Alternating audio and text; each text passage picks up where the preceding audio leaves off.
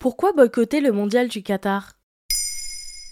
Merci d'avoir posé la question. Cette semaine, Maintenant vous savez, vous propose des épisodes autour de la question du sport, si présente dans l'actualité. Découvrez tous les jours des épisodes qui mêlent sport, société, genre et politique.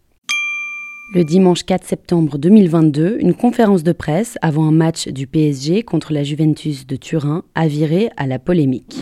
L'entraîneur du PSG, Christophe Galtier, et son attaquant phare, Kylian Mbappé, étaient interrogés sur la possibilité pour le club de se déplacer en TGV plutôt qu'en jet privé, comme ça a été le cas pour un récent voyage Paris-Nantes. L'entraîneur a ironisé en répondant qu'à l'avenir, les déplacements seraient effectués en char à voile. Si cette boutade passe mal, c'est parce que le mondial de Qatar de 2022 débutera en novembre. Un projet sportif faramineux, qualifié d'aberration écologique par plusieurs personnalités, sans parler du non-respect des droits des travailleurs sur chantier. C'est-à-dire?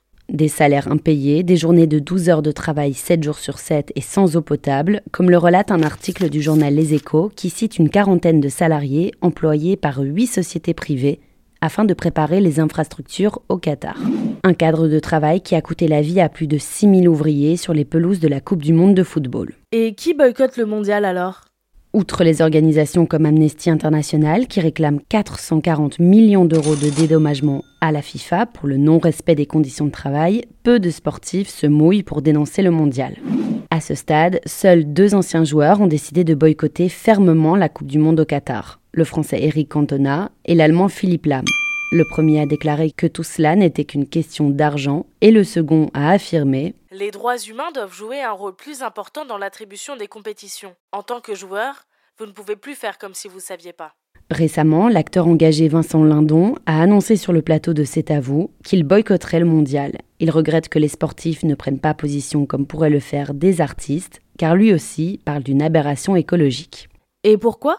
D'abord parce que le Qatar a été sélectionné comme pays d'accueil en 2010, alors que c'est l'État qui, en 2017, rejetait le plus de CO2 par personne dans l'atmosphère, avec 37 tonnes par habitant contre 5 en France, selon un article de Reporter.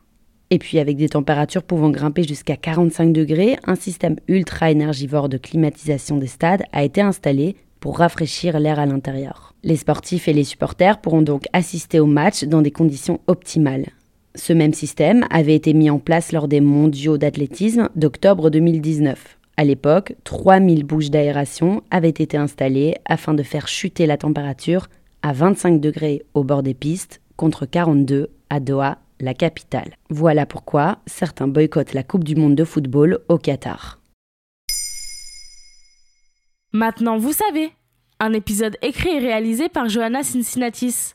Ce podcast est disponible sur toutes les plateformes audio. Et si cet épisode vous a plu, n'hésitez pas à laisser des commentaires ou des étoiles sur vos applis de podcast préférés.